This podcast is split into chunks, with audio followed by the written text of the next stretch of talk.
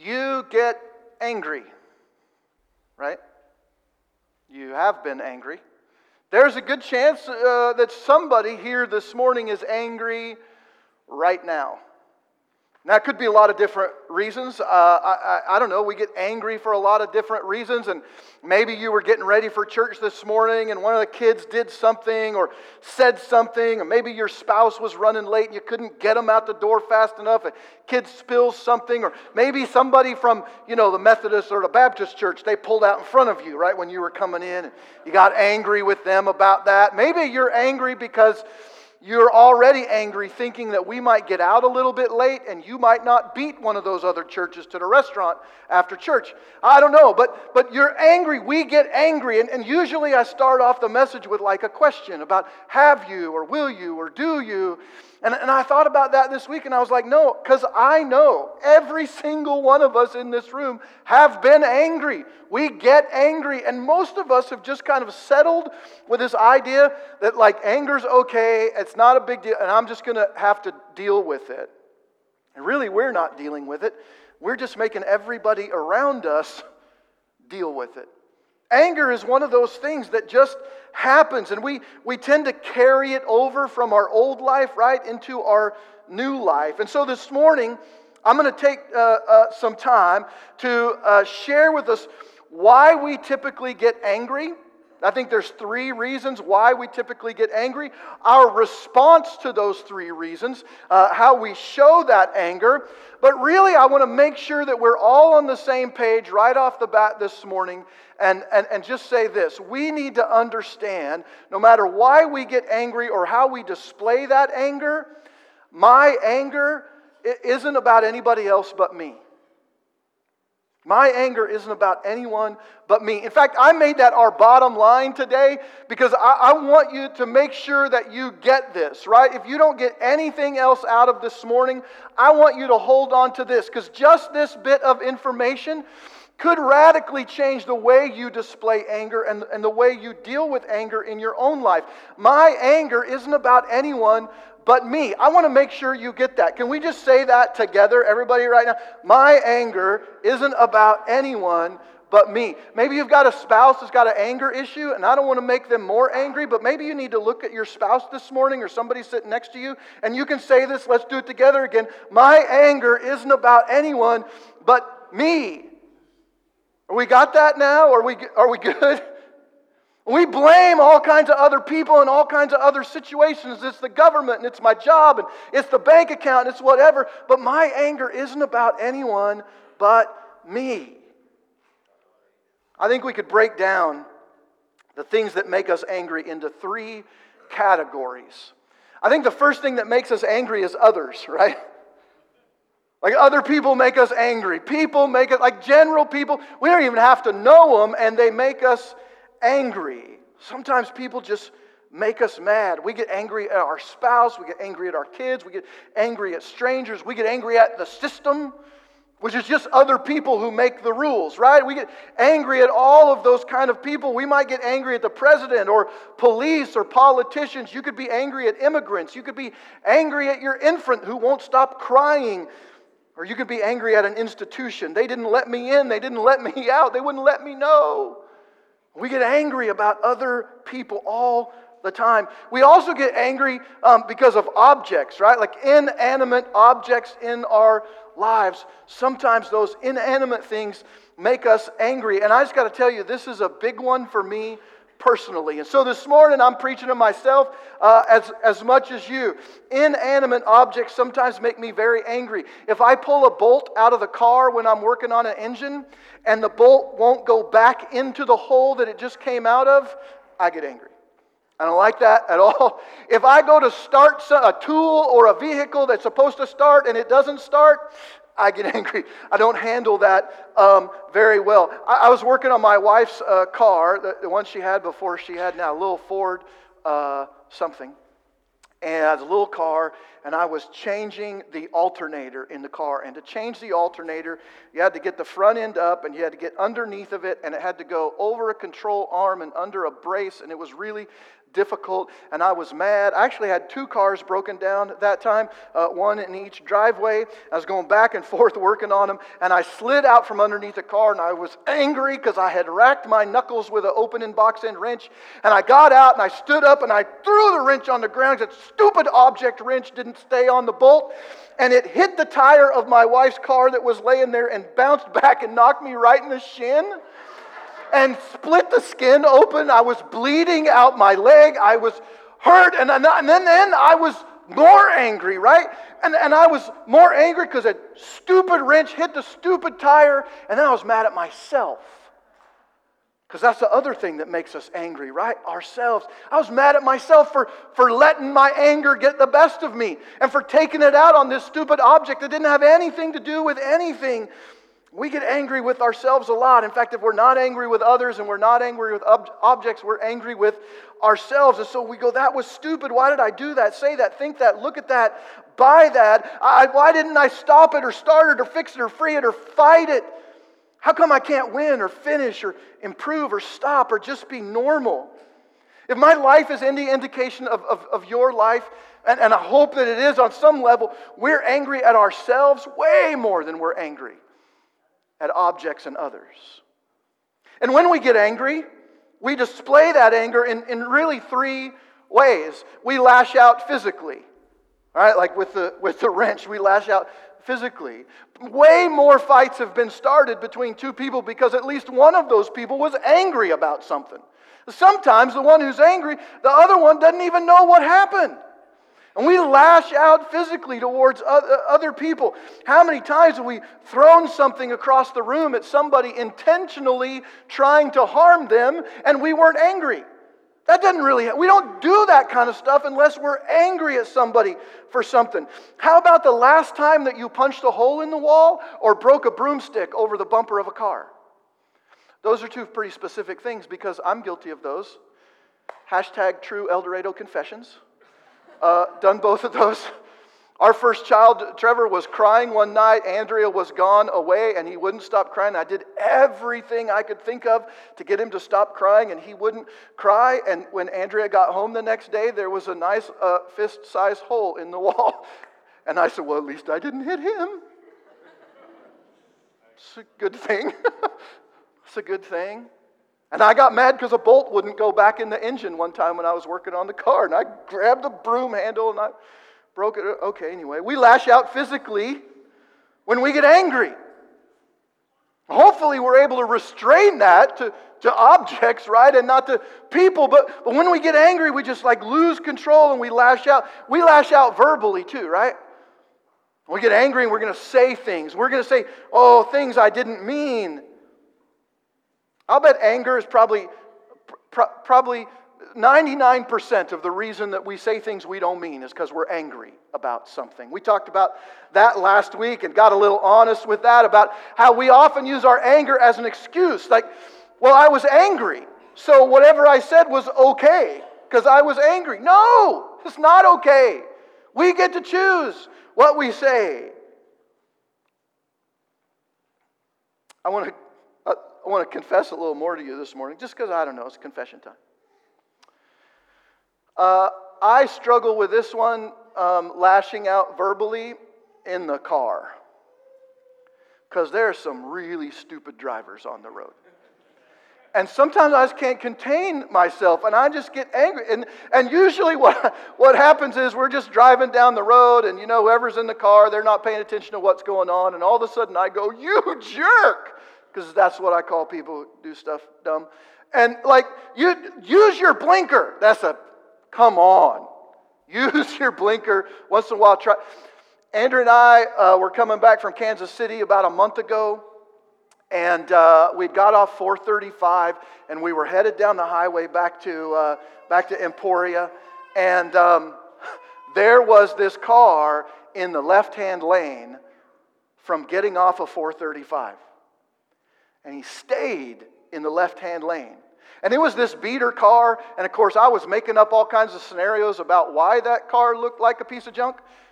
Probably because you drive in the left hand lane all the time. You're not very good at driving and you got a problem. And so all these people are having to get around him in the right hand lane. And we get right up on his bumper and he just stay in the lane.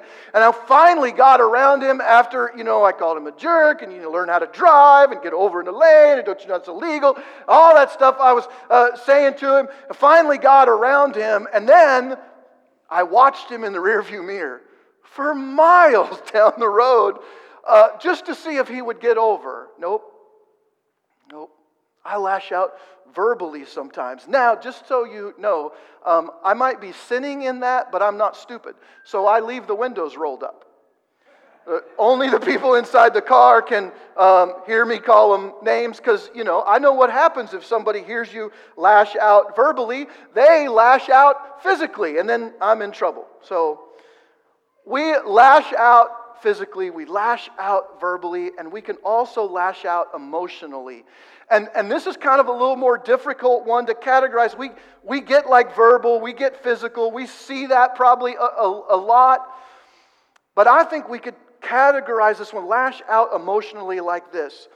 Sometimes we get angry and we don't immediately jump to this kind of open expression of that anger, but we plot and we plan and we're prepare for when we're going to get back and get even and all that stuff. And I, and I think we, we lash out emotionally. It's not open, it's not so everybody can see, but we're plotting and we're planning in our minds and our hearts. And, and usually, when we finally, uh, we finally work out that plan, we finally carry it out, it's way worse because we've blown it way out of proportion than whatever it was that made us angry in the first place.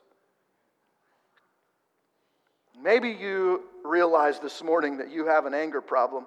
Maybe you didn't even have to realize it because you just know you get angry. Sometimes it's flat, like boom, doesn't matter what it is. Like you're the Hulk. Remember in the Marvel movie, and they said, uh, How do you bring the Hulk? And he says, I'm always angry. Maybe that's just you're just always angry, waiting for an opportunity to express that verbally or, or physically.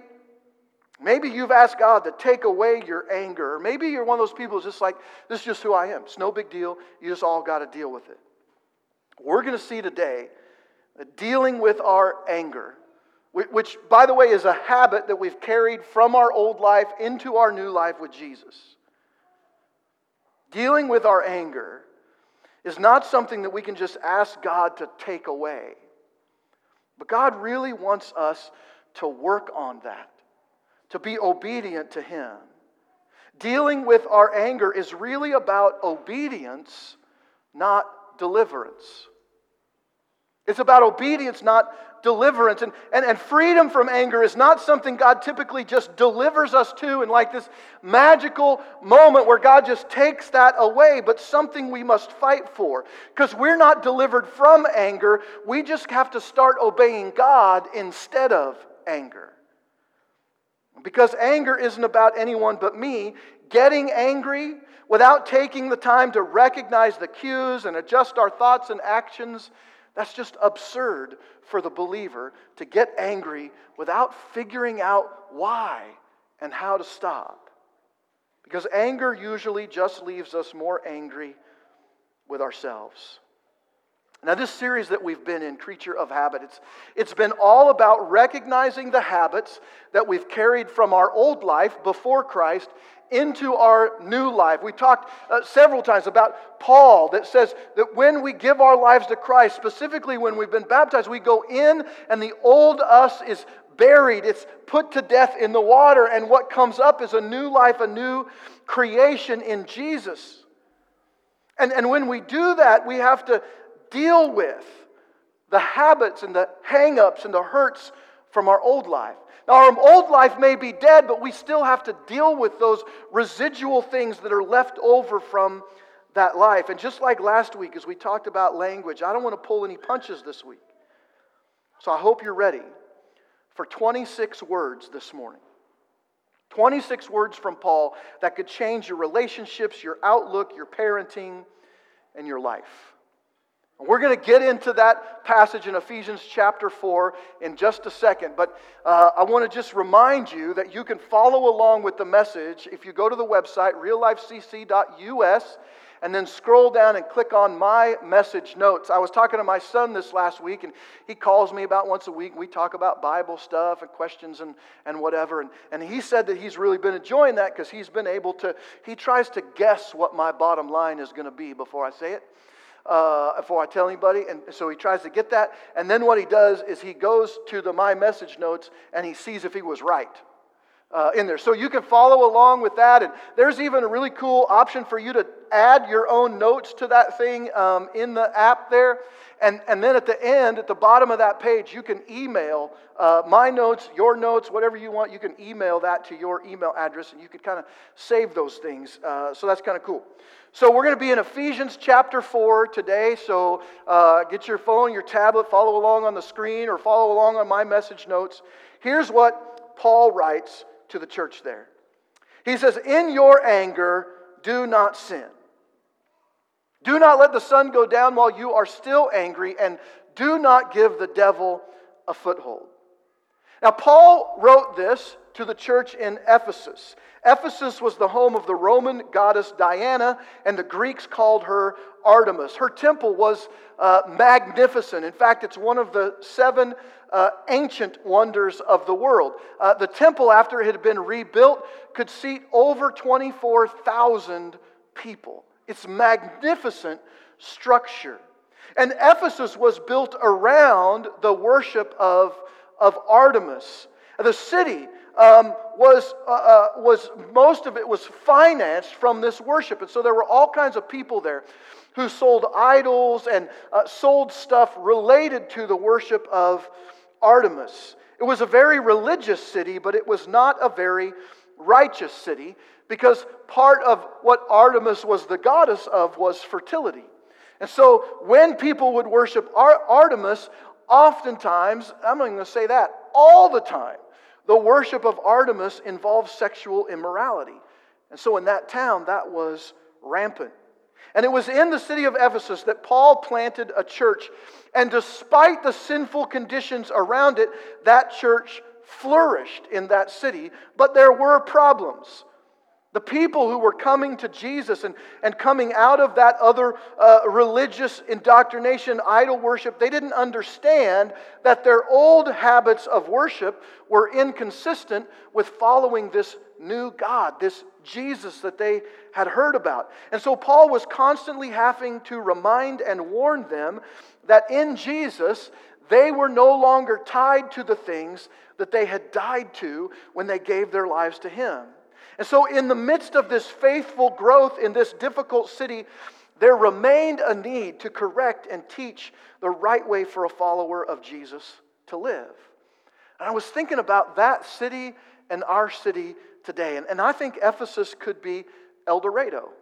Now, we don't have a temple to the goddess uh, Diana or Artemis, but there is sexual immorality in El Dorado. There are thieves and liars, and there are people who are corrupt and greedy, who, who use foul language. There are fights and problems. And in the middle of all of that, there is the church. Baptists and Methodists and holy rollers. There's a group of people trying desperately to just follow Jesus and live a new life, even though we're surrounded by our old life. So Paul writes these 26 words not just to the Christians in Ephesus, but also to the Christians in El Dorado today. And, and he starts out very simply. He says, When you are angry, don't sin. In your anger, don't sin. That's important to point out that he doesn't say, Don't get angry because that would be impossible, right? It would be impossible for us to not get angry. That's an emotion, and sometimes that's a good emotion. Anger motivates us to get involved, to stand up, to do things that we might not otherwise do. And so it can be in the right situations good, but he says, when you are angry, don't sin, which is easier said than done. Anger, I think, is basically a, synonym for loss of control. That's how we view it practically, anyway. If I'm angry, I'm out of control. I've lost control of my emotions. And, and you know, anytime we lose control of our emotions, we do things that aren't really smart. Right? How many times have we done things because I had an emotional feeling? Sometimes we get married, right? Because we lose control of our emotions. I love him. And mom and dad are like, he's a jerk. He's terrible. How could you, like, but I love him. What, so we do things out of this overwhelming emotion all the time, and anger is just like that. Paul believes that there's a time and a place and a way to be angry and not have sin be a part of that. Now, there are a few times in the Bible, in the New Testament, where we read that Jesus got angry. In fact, one of those times he walks into the temple and he sees that the religious leaders are, are selling uh, sacrifices for the temple. And they're selling them at a profit. They're, they're, instead of bringing the best into the temple, they're bringing the second and third and fourth best because they're saving the best for themselves. And then they're selling those things at a profit to the people who come into the temple. And we think, oh, that's terrible. But that's not really the reason Jesus got angry. I mean, that was enough to make him angry. But what happened was the religious leaders had taken over the court of Gentiles in order to sell these sacrifices. And the court of Gentiles is where all the other nations of the world were to come and worship God. And so, what had happened was the Jews once again had said, God is for us, and we don't care about you. And Jesus was angry because his people, the Jews, were not doing what they were supposed to be doing. They weren't reaching out to the other nations around them and sharing the gospel with them, telling them about God and how faithful he was. And so Jesus was angry. In fact, he was so angry that he lashed out physically. He overturned tables, he grabbed a whip, and he drove people out of the temple. But the Bible makes it very clear that even in those moments when Jesus was angry, he did not sin. He was never out of control of his anger. He corrected, he disciplined, he punished where it was fitting, but he never lost control. So you can be angry about sin. You can be angry about how horribly Satan works in the world. You can be angry about addiction and homelessness. How we live in a world where just for fun, some will punch a stranger and videotape it, or push an elderly man down and laugh while they steal his wallet. You can be angry that nearly a million lives every year are brutally taken in the greatest act of genocide the world has ever known by people who march and gleefully chant for the right to murder their own child. We can be angry about sin. We just can't sin. Here's the distinction Jesus was angry about how God's people were treating God's temple and each other. But if we're honest with ourselves, the vast majority of our anger, the vast majority of my anger, is not about God or others, it's about me. It's selfish, it's self seeking. I'm upset because somebody ate my leftovers in the fridge. I'm upset because somebody lost something or left something or did something or offended me or got in my way or took my spot. H.C.G. Moule wrote anger as the mere expression of wounded personality is sinful because it means that self is in command. And most of the time that we're angry, we're angry because somebody has done something against us. So I'm mad at you because you did something to me. I'm offended by what you did, or you didn't do something I expected you to do. And so I'm angry. And so we don't get angry like God gets angry. We get angry because we're put out, we're offended. I'm upset. Let me say it this way the mistreatment of others angered Jesus and moved him to act on their behalf. Jesus was always standing up for those who were pushed down and kept down. But when Jesus himself was mistreated, he did not act or allow himself to become angry with his oppressors. Ever think about that? He got angry with the religious leaders over and over again because they were oppressing and mistreating the people that they were supposed to care about and love and help. But when Jesus was mistreated, he didn't respond. Instead, he prayed for them and even asked God to forgive them. Righteous anger should motivate us to pray. It should motivate us to call for justice and call on God, and when possible, to stand up for those who can't defend themselves. So, if dealing with anger is about obedience and not just deliverance, we got to know what commands are there that we need to follow when it comes to anger. Well, the Bible's full of commands about anger. Let me just share a couple of them. James writes, um, Be slow to anger. Now, that's all we were talking about this morning. That would be hard in and of itself, right? Because we don't slow anger, like we're, boom, angry. I'm angry. I'm angry all the time. Be slow to anger. Paul writes in the book of Colossians, Put away anger and rage. Put it away. Don't, don't even have anything to do with it. Stick it in the safe and lock the door and never go back to it. And here in Ephesians, Paul gives us 26 words and three commands. So let's go through those. First of all, Paul says, don't sin. Don't sin. When you are angry, do not sin. It's simple, it's straightforward, and it's incredibly difficult for all of us. Anger becomes sin when it's selfish, right? If you want to make the distinction, that's when it becomes sin. When it's selfish. When my anger is directed at how I have been treated or mistreated. And so I respond to that.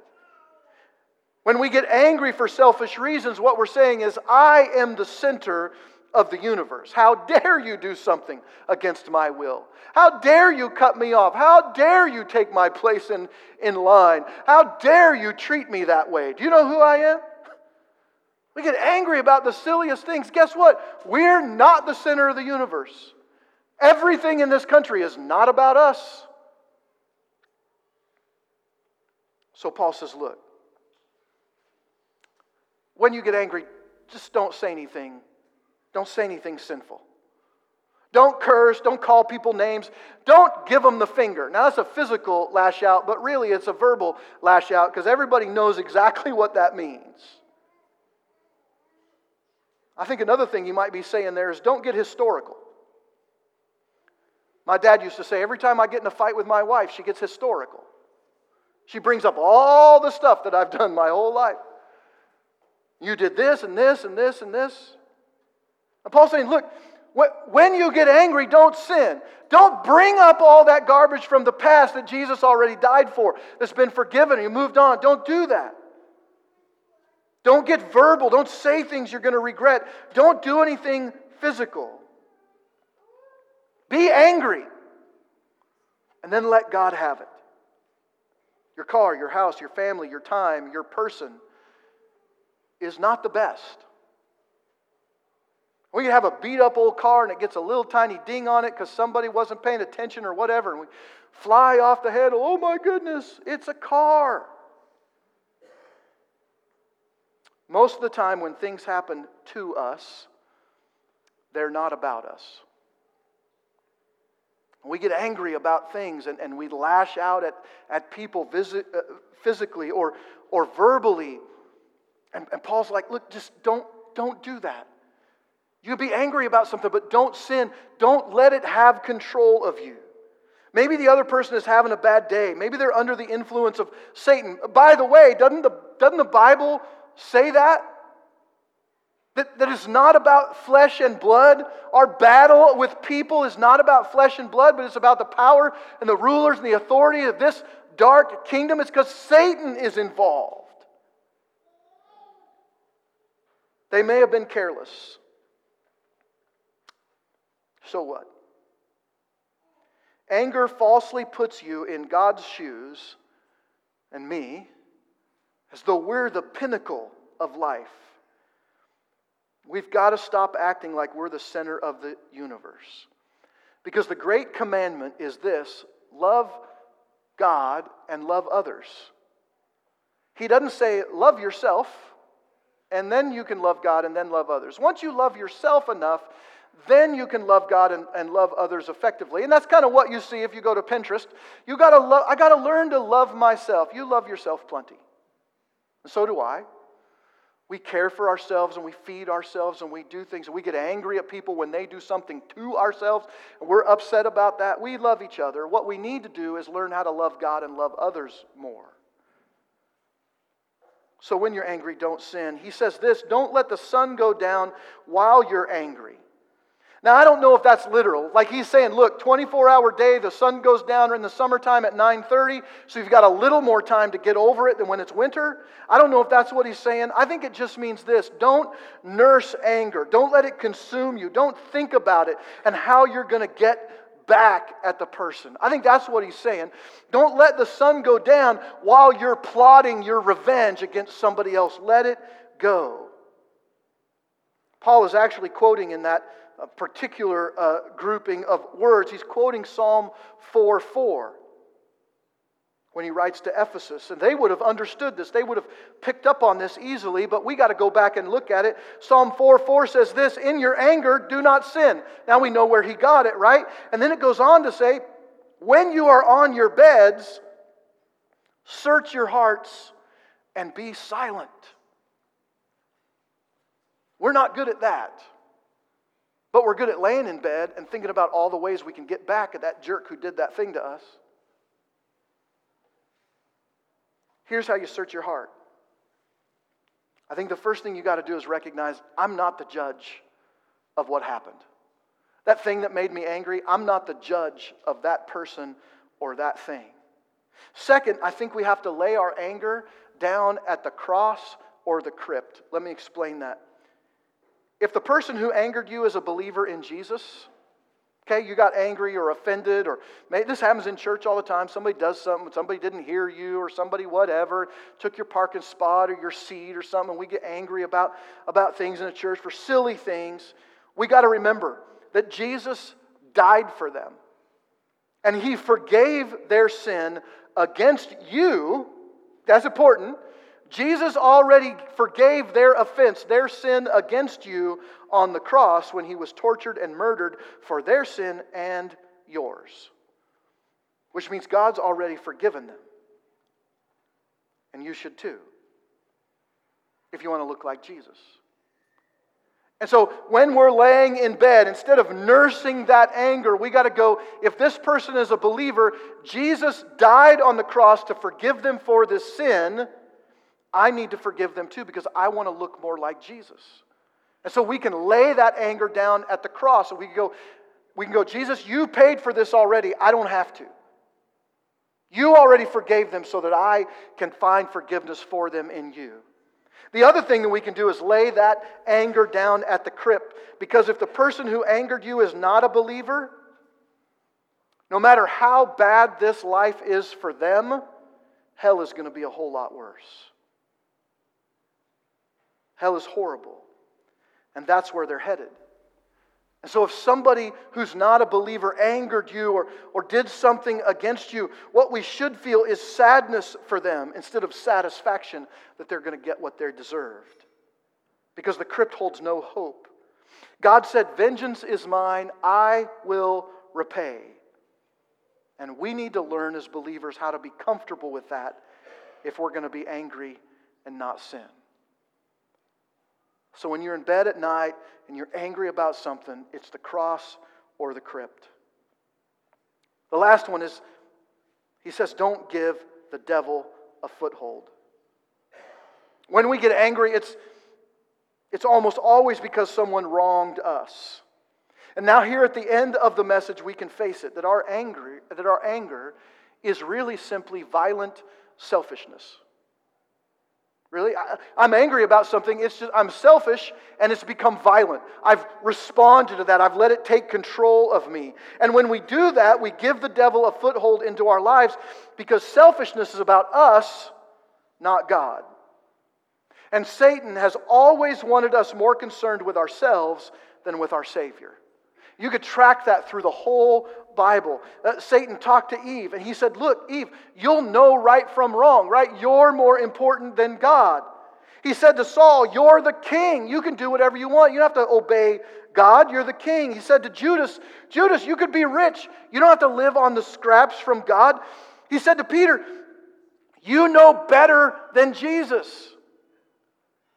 Jesus said, I'm going to die for the sins of the world. And Peter said, No, you're not. And Jesus responded to them like, Get behind me, Satan. Peter was angry that Jesus would even think about dying. Jesus was going to become king of the world, and Peter was going to reign with him. And it was selfish. And, and Jesus calls him Satan in that moment because he knows that it's that power that's working in Peter.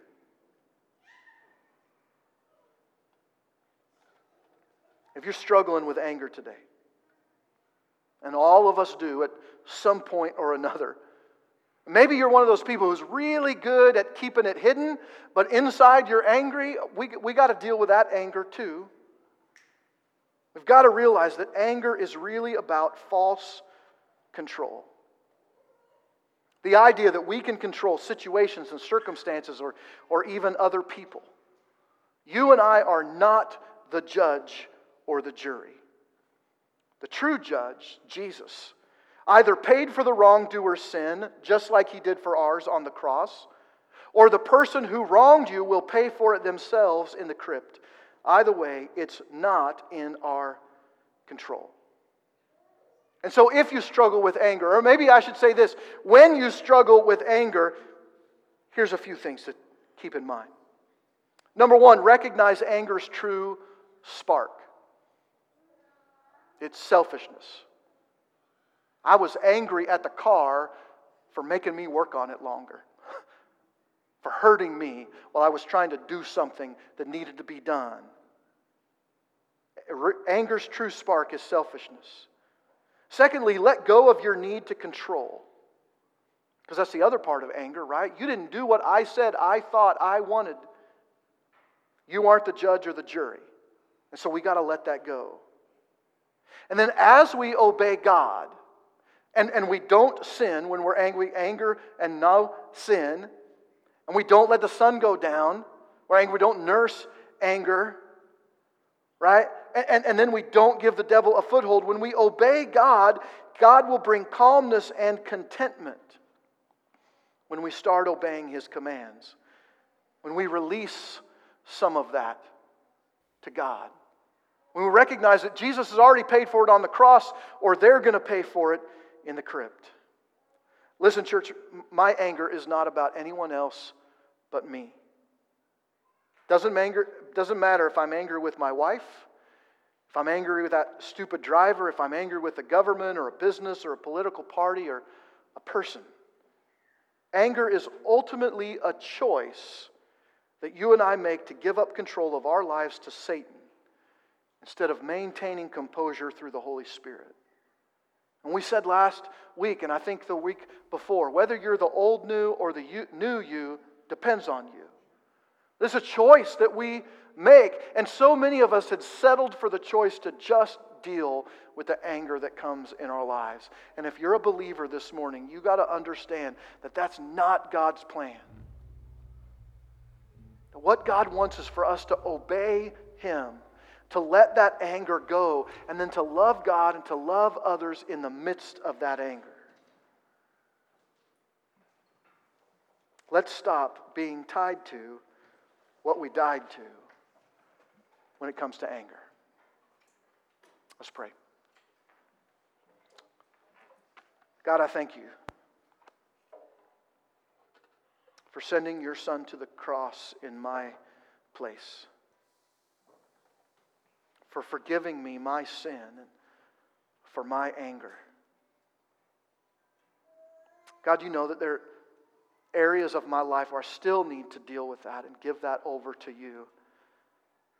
Probably there's others here today that are in the same boat. God, as we're, as we're angered, help us to recognize that we're not the center of the universe, that you already died to forgive the sins of every person that are committed against us. Give us the, the strength. Help us with even the desire to try and get control of our anger. To be angry and not sin.